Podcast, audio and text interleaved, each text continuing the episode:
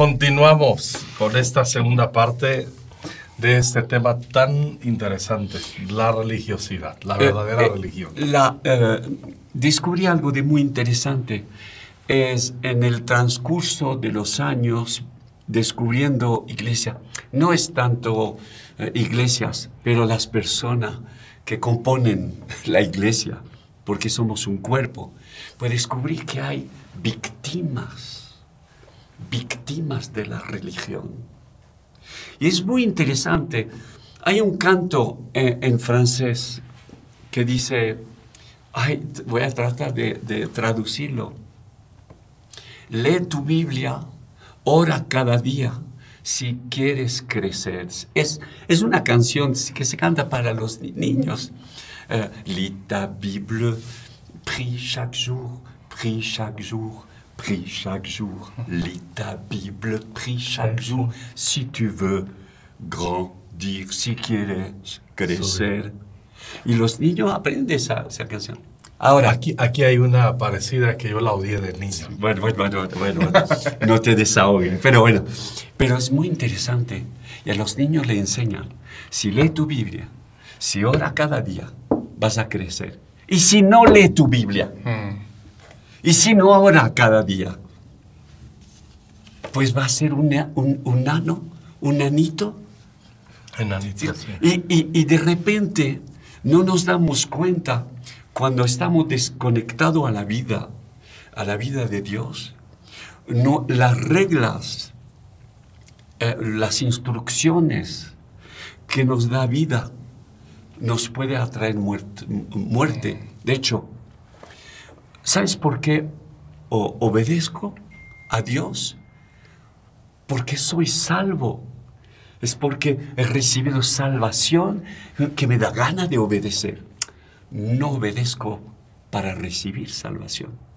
Y es un, es, es algo, es un, es algo tan fino que podemos caer en la trampa que se llama el legalismo. Sí, porque al último, al último no, no, es- no se está comprometiendo. Cuando tú dices obedezco, es, depende de la motivación. Y a veces, y se piensa, y es correcto, obedezco, estoy en lo correcto, pero la motivación por la cual obedezco, nos estamos yendo a la raíz. Aquí se trata, vamos mucho más allá de solo la obediencia, sino por qué obedezco. Y, cuando yo, di- yo- digo las víctimas de la religión, eh, eh, ahí, eh, y a lo mejor necesito ayuda para que, que puedan ampliar lo que voy a compartir, yo creo que es el peligro de la próxima generación. Cuando, cuando experimentaste la vida, de repente, cuidado con nuestros hijos cuidado con nuestros nietos, porque, porque si yo he recibido salvación y soy hijo de Dios, no es porque mi hijo es hijo de un cristiano que es cristiano. Debes de experimentar y darle todas las oportunidades para que des- se conecte él con el Dios que yo he conocido. Yo soy el Dios de Abraham, de Isaac y de Jacob. Es decir, yo soy el Dios de, de Abraham y soy el Dios de Isaac y soy el Dios, el mismo Dios en tres generaciones diferentes. El peligro es cuando eh, infiltramos en los corazones de nuestros hijos, inconscientemente lo espero, un sistema religioso que los puede atar en culpabilidad, en condenación, en legalismo, en perfeccionismo. El peligro que, que, que hacerlo, lo voy a hacer mejor, mejor, mejor, y, y jamás podemos ser mega, super mejor. Y y cada vez como el enemigo, el diablo, intenta de, de transformar la vida de Dios en un alcance inalcanzable. Eso, eso es, el, es el aspecto terrible. Y creo que esta generación, que para mí es una generación que lo está pensando, que lo están, que están descubriendo otra vez los peligros de caer en sistemas. Hmm. Entiendo que hay iglesias que no quieren buscar la, eh, la- un- un- ese tipo de forma. No importa la forma. Es lo que dijiste a eh, Jaciel. No importa el vaso, la forma de- del vaso. Lo importante que pueda contener la vida de Dios. Las formas son diferentes. Las formas son diferentes. Hay muchas personas bien religiosas en toda la Biblia, bien, bien. Una Jezabel, ay, qué religiosidad tenía, pero mataba. Hay religión, es terrible. Hay espíritu de religión que hasta le, hasta le da gusto cuando, cuando otra iglesia tiene conflicto y crisis. Dijo, ay, ay, qué pena por ellos. Seguramente están, estaban lejos de Dios y no saben orar. El, el peligro de la religión es cuando tú sigues a Dios y, y- y ve, ay, eso es, una, es un virus, es una enfermedad, algo de enfermizo, algo de problemático. Es cuando ves eh, siempre la maldad y lo, la, pequeñita falsas doctrina que tienes. Pero, pero cuando vemos en Apocalipsis, Juan tuvo la visión de Babilonia en el valle, pero tuvo también la visión de Jerusalén. El, el que, que el- está lleno de vida no cae en la trampa de la religión, de ver nada más que la maldad. Podemos ver la maldad, pero también podemos ver lo precioso. Jesús vio la maldad en la mujer que adulteró, en la samaritana, en, en Pedro que, que hablaba mucho más que lo que pensaba, pero siempre vio esperanza. Y es lo que, lo que, lo que debes de ser otra vez pensado, pensado para nuestras vidas y para que podamos recibir transformación y sanidad. Porque no nos damos cuenta que de vez en cuando estamos enfermos y necesitamos sanidades eh, y ayuda. Y también, si somos una comunidad de amor, en verdad nos vamos a corregir con respeto para no caer, caer en una trampa. Sí, yo creo que el mayor problema es, a todo lo que estás diciendo es el ser una generación reactiva. Reactiva a que, o sea, que no piensa, que solo reacciona. Porque mencionaste mucho esa palabra, la generación que piensa, que piensa, que piensa. Yo creo que, por ejemplo, puedo decir, este vaso eh, tenía un... De hecho, me dio ganas de to- tomar un poquito de agua. Este vaso que estás tomando tiene, no sé, algo tóxico, tiene varias cosas que te van a hacer mal, ¿no? Entonces, y te, y te enfermas y la pasas mal, e incluso hasta mueres. Entonces, el problema es decir que la culpa la tiene el vaso, ¿no? Ya no vamos a usar vasos, quemen todos los vasos, destruyenlos, que quiebrenlos. Y ese es, es- es- es ser reactivo. Más sin embargo, pensar, ¿fue el vaso? ¿Fue el O el contenido? contenido. Sí. o cómo se relacionan estas dos.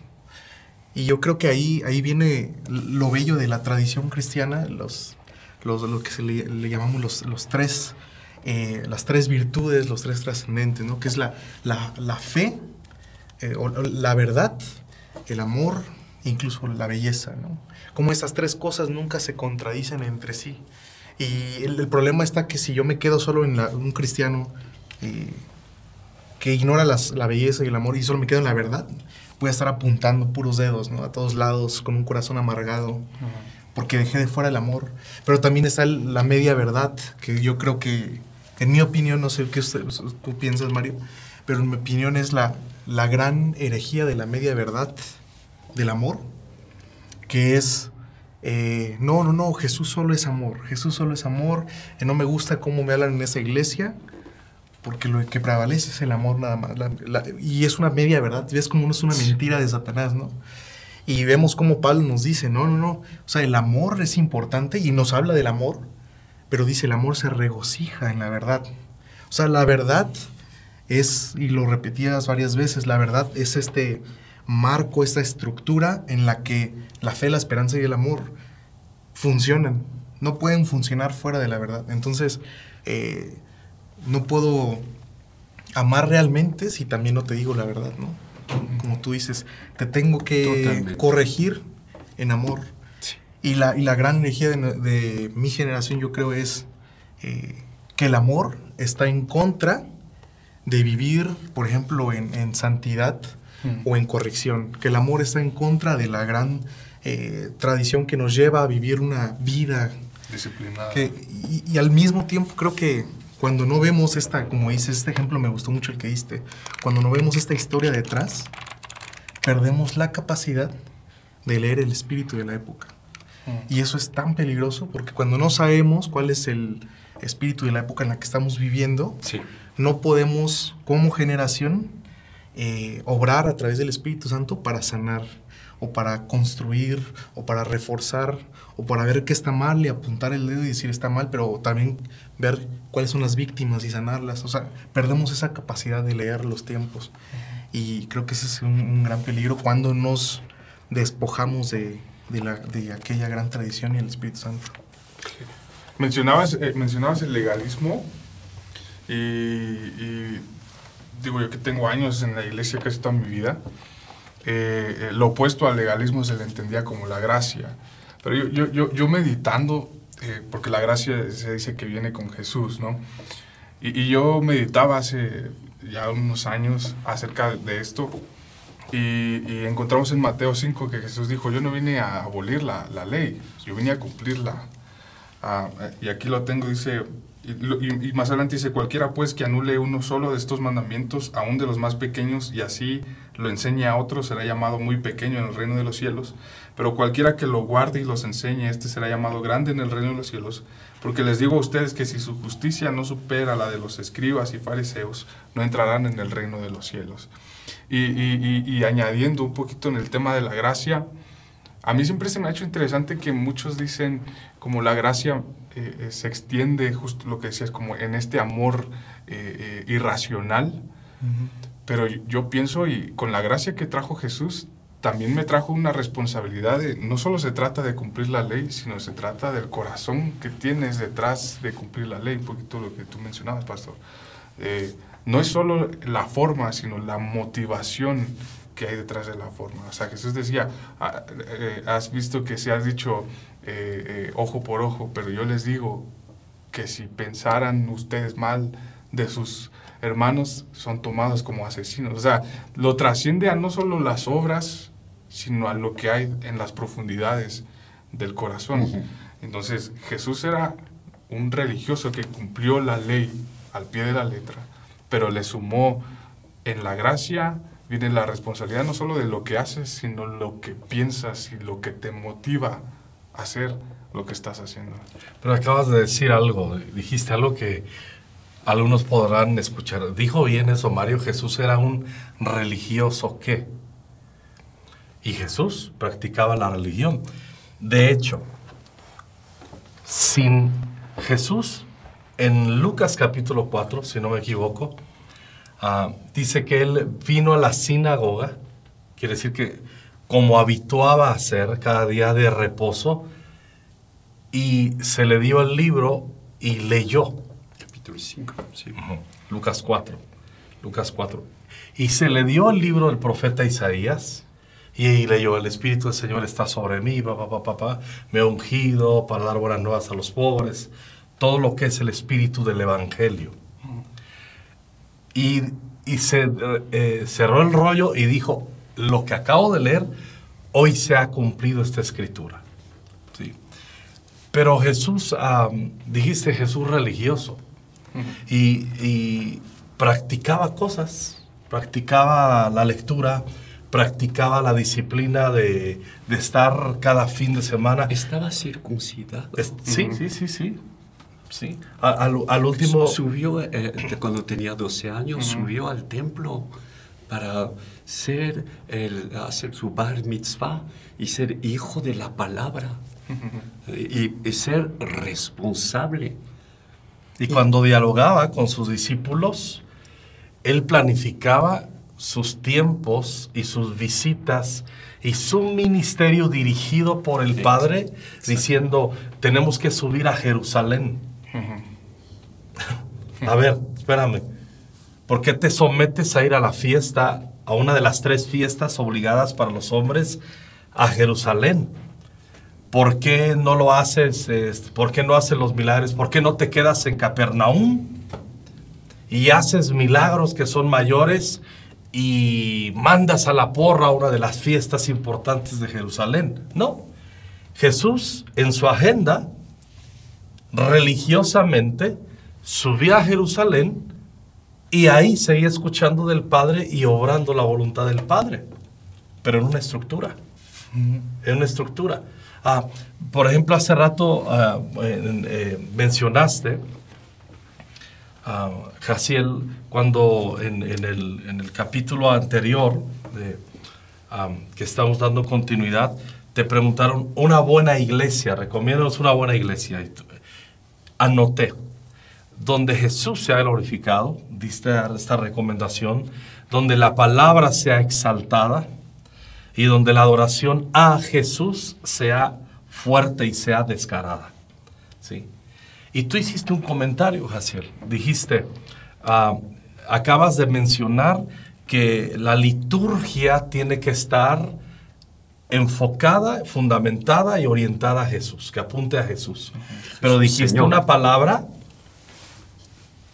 fuerte, dijiste que la liturgia, y yo me doy cuenta que tú diste por sentado que tenemos que practicar liturgias. Y en esta época, todo lo que parezca una liturgia, y ya di el contexto de Jesús que sometía su agenda a los tiempos y a las temporadas que, que se sometía a su religión judía como tal.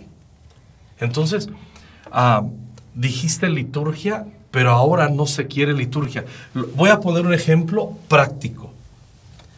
Ah, soy pastor, somos pastores.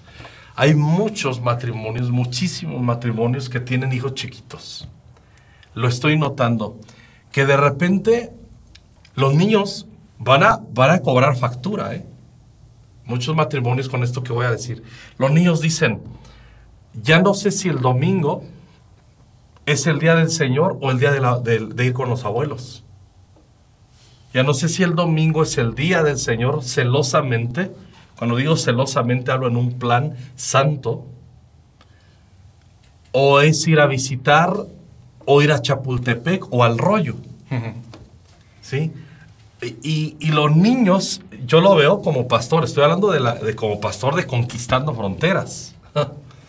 yo veo que un altísimo porcentaje de papás y de mamás no enseñan la importancia de la ceremonia, de la liturgia, de las, del ritual del Día del Señor. O sea, es una opción. Y los niños van a crecer menospreciando el Día del Señor. Y eso va a hacer que sea devaluada completamente un espíritu de, de adoración en su corazón. ¿Y qué es comienzan a enseñar? No es necesario congregarnos. Dios está en todos lados. No es necesario hacerlo cada ocho días. Podemos hacer una iglesia orgánica, una iglesia, este domingo no nos congregamos, este domingo Ah, venimos a la sala, cogemos la guitarra, adoramos a Cristo, unas cuantas familias, hacemos comunión y al último asamos una carne y nos chutamos un partido de fútbol que me parece extraordinario, pero es un sábado. No lo hagas el domingo, que es el día de asamblea, porque tus hijos no van a entender liturgias, no van a entender ceremonias que, que nos conectan con una buena esencia. Y, y, yo, estoy con devoción en el corazón. Entonces, si los niños se amanecen enojados los papás, y esa mañana se mientan la abuela y la jefa y la madre y todo, y ya los niños están confundidos, si se enojaron el sábado o, o llegaron tarde de la fiesta en Acapulco el fin de semana con los de la office y ya llegaron tarde y al otro día deciden que están cansados y los niños están confundidos cuando tienen 4, 5, 6, 7 años. Ah, pero el lunes, a ver, ¿a qué falten a la escuela? El lunes el niño se puede estar muriendo y desmayando y la mamá que llegó de Acapulco el sábado, cansada y le valió para pura fregada, el domingo que no se queje lo que está poniendo en sus hijos. Entonces, los rituales, las liturgias, se ven como una amenaza a la gracia. O sea, como que, no, no, no, no, no. Sí, eso. se contradice, ¿no? Mucha gente piensa... No sé si que- expliqué. sí. No sé si me expliqué, que me desahogué, eh, fue claro. Y ¿Me expliqué? sí. no estoy sea, seguro. y ahorita podemos to- tocar el tema rápido porque es un tema muy profundo, ¿no? La importancia de los rituales, ¿no? Pero siento que mucha gente hoy en día puede odia los rituales, excepto cuando es su cumpleaños, excepto cuando es una cena eh, importante, excepto cuando hay que ir de vacaciones, excepto cuando es Navidad o celebramos algo. Entonces, eh, cuando se trata de las cosas que que, está amamos, bien eso, que está bien eso. Sí, cuando se trata de las cosas que amamos, no podemos ser eh, lo- ritualistamente suficientes, ¿no? Como que, ah, sí, todo tiene que tener, o sea, la celebración de los globos, el pastel, eh, los cantos. Pero cuando hablamos de la iglesia de Dios, pensamos de alguna manera que los rituales están en contra de la celebración. Pensamos que no se puede celebrar con rituales. Y, y yo creo, y ahí me hago una pregunta, ¿no? Pensamos que, que de alguna manera estas estructuras eh, son eh, como que le pertenecen a una iglesia muerta o vacía. Yo me pregunto, ¿será que los rituales son no podemos celebrar con ellos o los que estamos muertos y vacíos somos nosotros? Tan incapaces de poder encontrar en estas formas tan bellas, más allá de palabras, más allá de, de, de cosas tan, pero son formas tan bellas para celebrar, que le compete esto al, al mundo ritual, ¿no? Que es súper importante. Y yo sí creo, y eso ya es un tema para después, ¿no? Pero que una sociedad, una sociedad principalmente, pero más una iglesia sin rituales es una iglesia que se va embruteciendo, que se va este, deshaciendo, que, que se le va Diluyendo, como que no existe, porque yo sí creo que los rituales eh, le dan esta estructura y forma eh, bella a, a nuestras vidas de alguna manera, pero sin ellos todo se vuelve eh, no, Flácido, sí, superficial, eh, y eso es un tema muy grande a, hablar. En- sí, entendemos, perdón. quería No, no, decir. No, dale. Eh, eh, eh, eh, entendemos que la liturgia y las formas eh, tienen con propósito de transmitirnos un mensaje.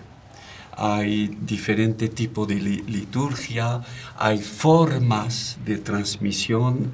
Eh, por ejemplo, en Francia, no sé cómo pasa aquí a México, hay en las encrucijadas, de vez en cuando se va a encontrar un- una cruz de, de piedra que dice "Eh, eso hace parte de nuestra cultura francesa de trasfondo eh, cristiano y pero pero es algo que nos conecta a, a nuestra historia. Y si sirve de transmisión para un mensaje pues la liturgia tiene todo su propósito cumplido. Ahí viene otro un, un problema. Es que hemos tenido eh, eh, sociológicamente un cambio enorme de sociedad. Hasta, voy a decir, bueno, no voy a dar, dar fechas, pero hasta 1950 estábamos en una sociedad a donde sabíamos a dónde estaba la autoridad. Eh, eh, sabíamos que quién era eh, la autoridad, era el, el- el- el policía, el maestro de la escuela, el sacerdote, y, y ya, y, y Los padres. los padres, todo estaba, eh, eso, eh, hemos vivido un tiempo así, y de repente, en 1968, hubo un terremoto sociológico y hemo- eh, entramos en lo que se llama en el tiempo de la modernidad. De repente es como si las autoridades se derrumbaron. Todo sistema que expresa transmisión de autoridad, ¡boom!, cayó. Ya, freedom, eh, libertad, amor, y, y- y- y no nos damos cuenta que, que el maestro, ya no sabemos quién es el maestro en la escuela. El policía, bueno, más o menos. El sacerdote, no tanto. Y los padres tampoco. ¿Y qué nos quedó? Pues nos quedó y, es- y- estamos saliendo de lo que se llama la postmodernidad. En la posmodernidad son cuando se exaltó las universidades, los profesores, eh, la influencia de Berkeley en California influenció toda nuestra sociedad hasta que se descubrió que no tenían razón y todo se derrumbó. Y ahora estamos mirando una nueva generación que se levanta sin el trasfondo que aunque Alejandro eres muy joven, con cabellito blanco, pero muy joven, pero, pero tú eres de esa época a donde los padres, los padres decían y a correr, ¿eh? Uy, uy, uy, uy, el maestro decía y ya, y, y- y el sacerdote era el jefe del rancho. Sí. Ahora, en, en una generación se cambió de sistema de sociedad a una, a una velocidad. Y ahora, mm, ¿qué- qué- ¿a dónde estamos? Ya perdi- se perdió las autoridades, ya ni los maestros nos dicen la verdad y provoca un, como un- una duda interna y, todo se... ¿Qué nos queda? ¿Saben lo que nos queda? Estamos en un mercado libre a donde Internet es la reina y cada cual tiene su propia verdad. Ahora, hablar de liturgia, de tradición, de una buena religión, la gente se dice, ¿de qué están hablando? Oye, vienen de, de otro mundo, son extraterrestres. A lo mejor, quién sabe, lo veremos en el próximo post- podcast. Si, si somos extraterrestres o no. ¡Ting! ¿Quién sabe? Pero lo más interesante, que estamos en un mundo a donde la, la verdad se, se volvió líquida, elástica. Yo tengo mi verdad y tú tienes tu verdad. Y te amo. Chao, chao. Y de repente descubrimos que no hay verdad elástica. La verdad está en la palabra de Dios. Y esa palabra, hay, hay personas que le encanta. Dios me habló. Yo tengo iPhone cielo y nadie me habla. Eso es caer en una trampa de una eh, religión mentirosa. La verdad fluye y cae en estructuras, en lugares, en iglesias, a donde hombres y mujeres se encuentran. Creo que ahí se encuentra uno de los desafíos mayores para nuestras iglesias, cómo vamos a transmitir la buena religión. ¿Cómo, va, ¿Cómo vamos a permitir que nuestras iglesias, esos lugares, sean accesibles para destruir? Como me dijeron una vez, ¡ay! ¿No tiene una sutana? ¿A dónde está su corbata? Y le dijo, pues tengo una corbata interior. tengo una, ¿se dice sotana? Sí. Usted es el sacerdote eh, eh, evangélico, dijo, eh, eh, amo a Jesús. Es lo más importante. Y Jesús es mi Señor.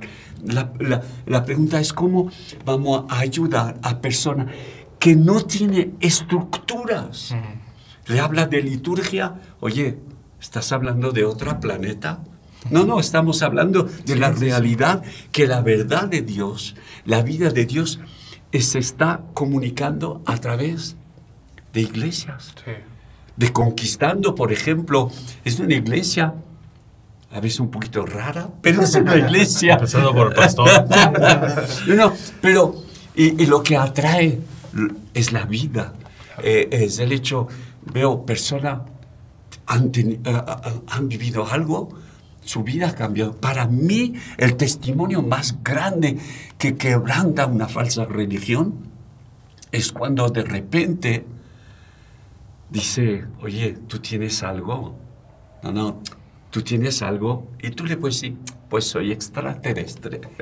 No, no, no, no. Le dice, la vida de Dios está en mí y me ha transformado.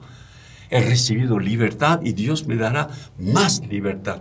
Eso, eso, y, y ahí veo la belleza. No hay más precioso que de descubrir, hay otras iglesias. Que, que Dios bendiga la obra de Dios Sí. en, en todos los lugares que abarcan la verdad de Dios, el señorío. Ay, eso es una palabra bien, bien sorprendente, que Jesús sea el Señor. ¿Cómo definimos soy religioso? Yo me pregunto, Vicente, ¿el religioso sí o no? No es un asunto de corbata o sin corbata. La pregunta para mí, ¿Jesús es el rey de tu vida? Eh, la conversión no es un asunto de experiencia, experiencia experimentado. Ay, Cuando escucho los testimonios aquí en Conquistando Frontera, la gloria de Dios, como cambió persona, yo, yo me digo, ay, ¿experimentaste? ¿Lo sentiste de la misma manera? Y siento como si el Espíritu de Dios me dice, "Ch, pregúntate, ¿soy el Señor de tu vida? Declara Jesús. Dijo, eres mi Señor. Pues tranquilo, cálmate, todo bien. Eso es, es, será nuestro próximo desafío en esos próximos años y tendremos que trabajar, transmitir el Evangelio de una manera comprensible para que las personas puedan entender, hay esperanza, y ayudarlo a, a que se limpie de sistema religioso. Sí. Es interesante que en esta generación, esta generación está buscando seguridad, está buscando fundamentos. Hace unos meses estaba aquí, regresando, me pidieron de testificar en una conferencia en Suiza. ¿Qué está pasando a México? Y le dije, os voy a compartir algo. Hay jóvenes que se convierten y reciben a Cristo y reciben unos estudios bíblicos. Y sabes lo que atraen los jóvenes. No es tanto como ser libre, como ganar dinero, como comportarme con mi familia. ¿Sabe? Una de las primeras enseñanzas que atrae a los nuevos cristianos, quieren conocer a Dios, quieren conocer los atributos. Después podéis preguntar al pastor lo que significa atributos naturales, el carácter de Dios. Eso, eso impacta la, la- la juventud. Y sabes qué? Compartí otras cosas. Pero el, el anfitrión, finalizando, dijo, lo que me impactó es lo que Vicente compartió de lo que está pasando en México. Una nueva generación que está, que quieren conocer a Dios profundamente, teológicamente, eh, que, que exalta después una vida cambiada. Eso es el propósito. ¿eh? La generación que busca libertad.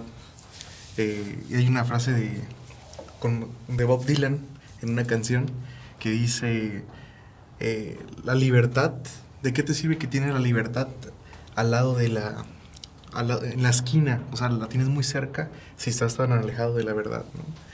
Y es lo que queremos, que una generación que ha buscado libertad en tantas formas, libertad, pero que ahora es, voltean a un Jesús que dice, eh, yo soy la verdad y la verdad los hará libres. ¿no? No- nos pasó con Norma, estamos muy contentos por ese. Les voy a contar un testimonio. Hay una chica que es nuestra podóloga. Y durante un año completo, Norma tomó un aprecio por allá y decía, ah, esa chica, vamos a orar por su salvación. Y cada vez que íbamos juntos o, eh, y veníamos en el auto, Señor, te pedimos que la salves, que salves a su familia. ¿verdad? Y un día Norma me dice, llegó el día, le compartí a Jesús, entregó su vida a Jesús. Y a mí me tocó ir a la, al servicio y, y le dije, me dijo Norma, mi esposa, lo que sucedió contigo. Le digo, sería buenísimo que pudieras venir un día a una reunión, asomarte a una reunión, eh, un martes, un domingo, qué sé yo. Y me dice, es que sí quiero ir, ya me invitó su esposa, pastor, y sí quiero ir. Y me dice esto, escuchen, ¿eh? esto es increíble. Me dice, pero es que yo no uso faldas. Me gustaría ir, pero yo no uso faldas. Y le dije, no hay problema si no usas faldas, puedes venir en unos jeans. Y ella, bueno, ten- tengo grabada la mirada aquí, me dice, ¿puedo ir con unos jeans? Sí, puedes, por- de la manera más cómoda que, que quieras venir el domingo a la reunión, eres, eres bienvenida. Dice, ah, pues este domingo voy. La referencia que tenía, ya luego me contó un poquito, y solo tuvo una referencia. Solo ha habido una vez a un lugar donde le invitó a alguien, no sé quién, vio eso y dijo, no quiero esto, esto no es para mí. Y desde ahí se lo perdió años. Se lo perdió años. Sí. Ahora, cuidado, ¿eh? No estoy diciendo que a donde llegó no se movía a Dios o la quisieron dañar. No, no, no, simplemente ella lo percibió así y le tocó venir un domingo donde vio bautizos. Llega a media reunión, llega un poco tarde y ve los bautizos y ve la dinámica y dice, wow, qué bien, qué bien. Le presento a una de las chicas más locas y a la Adriana aquí, la, la acoge y todo eso. Y recién la, recién la vi y no, no vino un domingo. Y le digo, ¿qué tal? No te vi ayer. Dice, no, fui a una fiesta y no alcancé a llegar. Dice, pero el próximo domingo está. Y dice, ah, ya estoy en un grupo conexión. Dice, me gusta mucho eso de la comunidad. Dice, pero lo mejor de todo, pastor, e inicio, inicio, esos cursos de inicio. Dice, estoy entendiendo cosas que no entendía. Se me están cayendo un montón de arañas que tenía allá. Está en su tercera clase de inicio. Y, en- y, a- y a él- ahí es lo importante. Imagínate que solamente le quisiéramos traer a la iglesia que viera el culto, pero no darle estructura doctrinal. Claro. Exacto. ¿Y qué es lo que ella le está dañando? Eh, afectando para bien una estructura doctrinal de ir a la escritura. Y a muchos ahora en este tiempo, yo me doy cuenta que eh, no importa, ah, religioso, lees mucho la Biblia, ah, religioso. Religioso mal usado. Sí, a ver, bueno, vamos, Sí, vamos sí, a sí. definir eso de religioso mal usado también. Sí, bueno, ya hemos hablado un poquito. sí, o Pero sea, está padre el testimonio, la verdad, a mí Sí. me encanta, ¿no? Al menos. Y eso, eso es como decía Vicente, eso es la vida. Más allá de las formas, es la sustancia, ¿no? La, la- es Jesús trascendiendo formas, trascendiendo maneras. Sí, sí en- en- no, no hay peor que cuando, cuando, cuando la vida se va y que queremos a fuerza mantener el sistema. Eso duele, eso duele. Mi- Mientras estaban hablando, per- perdón Vicente, les anoté a lo estabas hablando tú. Liturgias, hay liturgias que contaminan la esencia. Y me acordé de Marcos 7. Hay liturgias que contaminan la esencia. Y Jesús llegó y les puso una buenísima. Porque eh, dice, ¿por qué tus discípulos comen pan con las manos inmundas? Y es donde termina diciéndoles a sepulcros blanqueados, a la verdad, por fuera, sus formas son extraordinarias, pero por dentro la esencia están podridos completamente, son huesos secos. Hay liturgias que contaminan la esencia. De ahí que yo entiendo que mucha gente y algunos, aún en las iglesias, no quieran, no, y ser muy orgánicos, muy... Espontáneo. Esponta- sí. pero la esencia se diluye sin liturgia.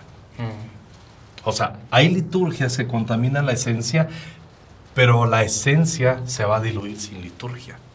Y ahí es donde entra el desafío que nos estás diciendo. El desafío de presentar a Jesús, de presentar el Evangelio de la gracia sin desgracia. Sí. Eh, en Mateo sie- eh, en Marcos Marcos siete. 7 eh, hay algo de muy interesante. De hecho, una vez me ocurrió de hacer una pregunta. Eh, ¿Crees que, que, eh, el, eh, alguien puede parar el poder de Dios? ¿Sí o no? Todo el mundo. Claro que no. Es poderoso. Pues le dije, pues te equivocas. Algo puede impedir el poder de Dios. Hasta lo puede anular. El poder de Dios que tan creativo que sostiene todo esta, este mundo, claro que sí lo puede anular. La tradición ¿Me dejas leer los versículos? Dice, les decía también, bien invalidáis, estoy en Marcos 7, 9, bien invalidáis el mandamiento de Dios por guardar vuestra tradición. Ahora, aquí el Pero verbo luego en es 13, invalidar. Invalidar. Y el 13 lo vuelve a decir Jesús, invalidando la palabra de Dios con vuestra tradición que habéis transmitido. Sí, y, ah, Y en muchas cosas es hace eh, en esta traducción invalidar, eh, en otra traducción anular, Anular. en otra traducción cancelar. ¿Cómo es posible? El poder de Dios puede ser cancelado, anulado, detrás de, de un sistema que abarca hipocresía, pecado. Ah, podemos hablar de teología si nuestra vida no está en adecuación con lo que decimos, si nuestras palabras no están conectadas o en, en esquizofrenia con nuestro corazón. Ahí Dios no puede obrar. Mm. La palabra de Dios dice en Isaías, declara, no estoy sordo. ¿Ah? Mi mano es suficiente, pero vuestros pecados, una tradición que abarca una vida con pecado, destruye, mata, afecta a los corazones, peor, escandaliza. Algunos que necesitarían recibir la vida de Dios y de repente les presenta un sistema que no tiene vida. Ahí viene el peligro. Y es normal que de vez en cuando necesitamos confrontar sistemas que no tienen vida, que necesitan re- recuperar la vida. Los sistemas son solamente producto de una vida. Una liturgia siempre es producto de una vida. Sí. Pero me dijiste, dijiste algo que me, me gusta mucho, Vicente. Hay que confrontar sistemas y liturgias que no tienen vida. Me gustó y mucho la parábola que pusiste el ejemplo también del vaso, que dice, como ese vaso tenía un contenido que envenenó y mató a mi amigo, que no existan más los vasos. No, el problema no es el vaso, el problema es el contenido. Me gustó. El corazón. Sí, el corazón. O, o sea, al último. Bueno, se, no- se nos va el tiempo. Vicente.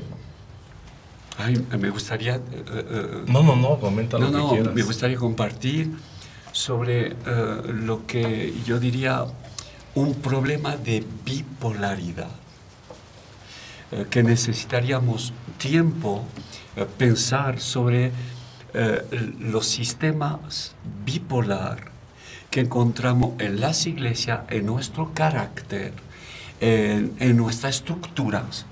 Eh, eh, es verdad que algunos, yo confieso, cuando me convertí, yo era, estaba en la iluminación, en la improvisación, en la imaginación, en vamos a ver lo que va a pasar en la próxima hora.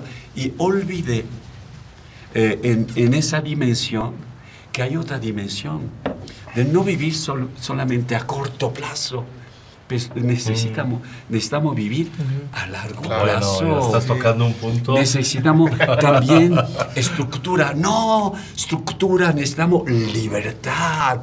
Libertad sí, pero, pero una libertad que necesita también unos pasos Claro. para crecer, para que recibamos lo que dijiste, doctrina, otra palabra, enseñanzas.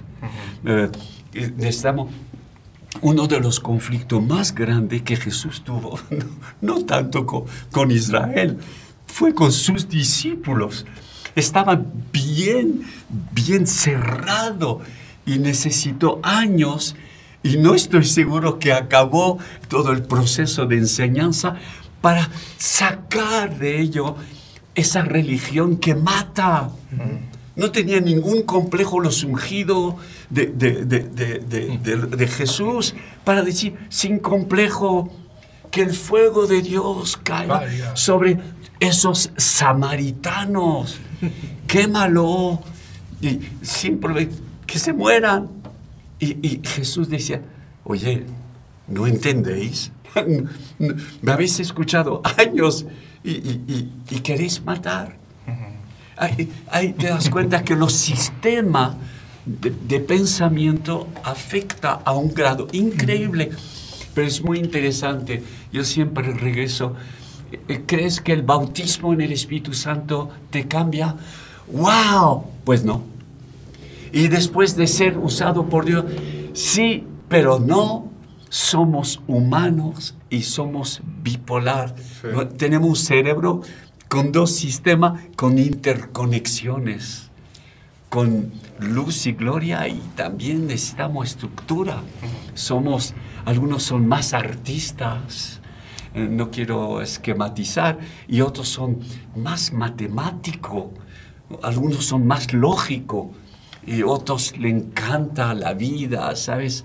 Pero, pero tenemos un cerebro interconectado y eso lo más glorioso es que lo descubrimos en la vida de Pedro, en Pedro en Hechos capítulo 10, cuando él estaba, estaba lleno del Espíritu Santo, pero no entendía que necesitaba salir un sistema religioso en contra Sí, en esos días, los claro. romanos. Claro. No, los romanos que se mueran al infierno. Y, y- y Dios no mira como, como nosotros, ama. Trata de transmitir la verdad. Hay esperanza para todo el mundo. Y de repente hay esas visiones de la, las, ¿cómo se llama? Los eso? lienzos. Sí, que, que bajó tres veces. Y la voz de Dios le dice, Mata y come. mata y come. Y escuchamos, para mí, un versículo único en toda la palabra de Dios, añadido a la palabra Señor. No, no es glorioso. No, no, no, no, que no hay nada más que nuestro Pedro, San Pedro, digas, no, Señor. Y lo dijo tres veces, no, Señor. Eh, Es, es para mí es un contraste eh, y una, un- la realidad que Dios quiere cambiar en nosotros y estamos en ese proceso y no podemos tener la excusa. Yo estuve con Jesús, yo escuché a Jesús. De hecho, oré por alguien y se cambió eh, y, su vida fue sanado. Yo recibo el bautismo en el Espíritu. Yo soy que prediqué y cuántos se convirtieron.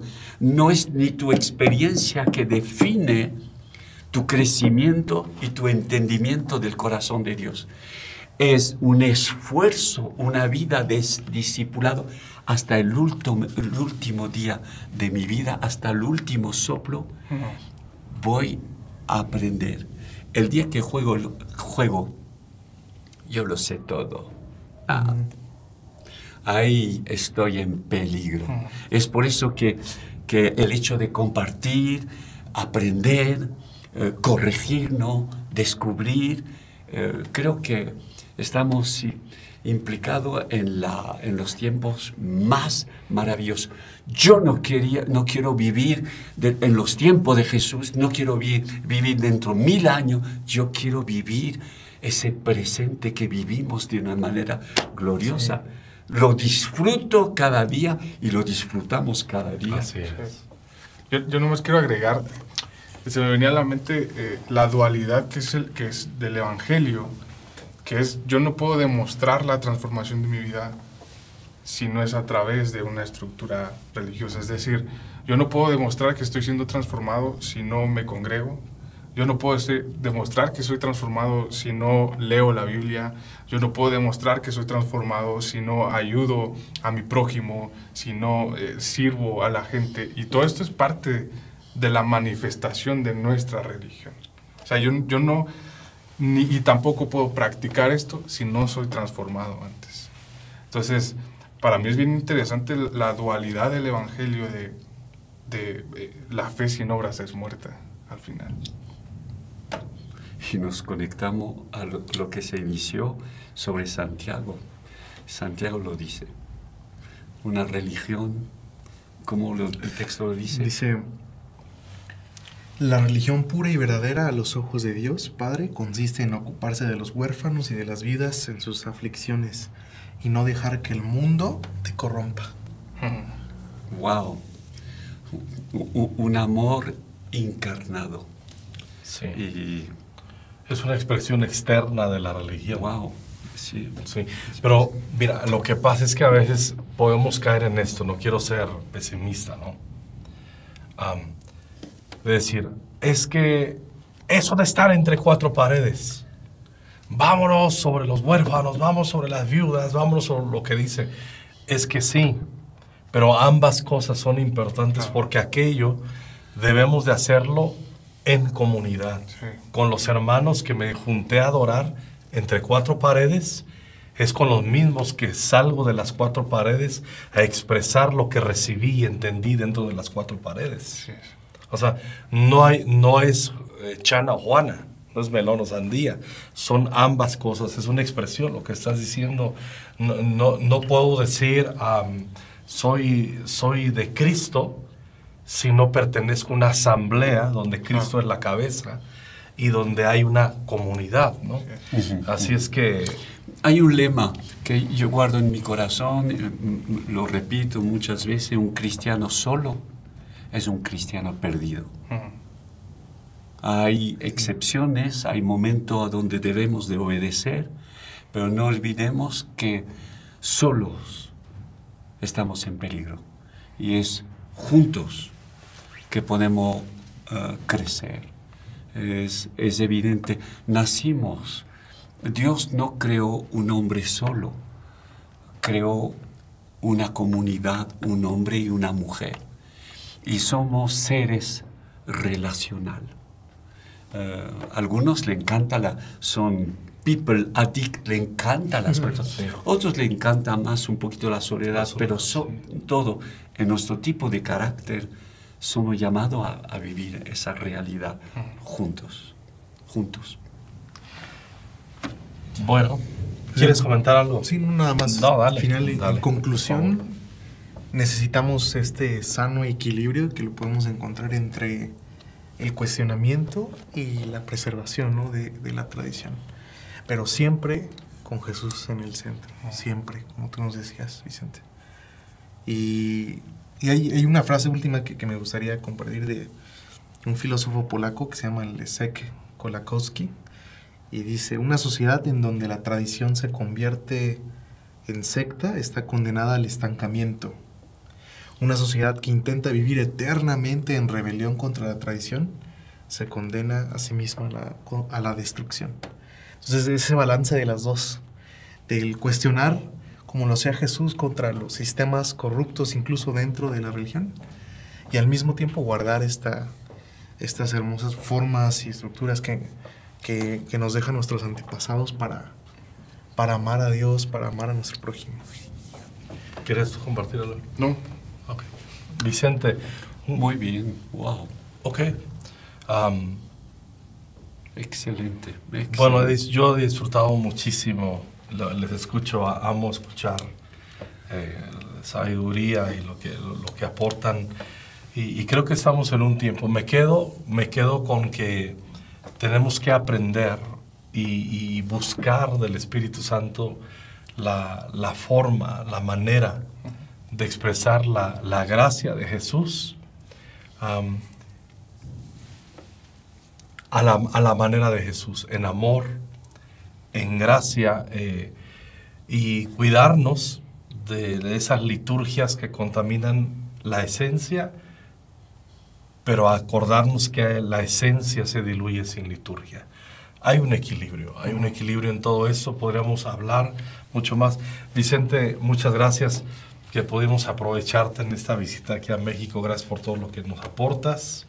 Gracias por quien eres. Te amamos muchísimo. Y buen regreso para Francia. Saludos a María Alicia, a todos por ahí. Gracias y nos veremos pronto. Gracias, Jaciel. Nos vemos. Gracias, Mario. Gracias. Nos vemos. Nos vemos en el próximo episodio de Orígenes Podcast.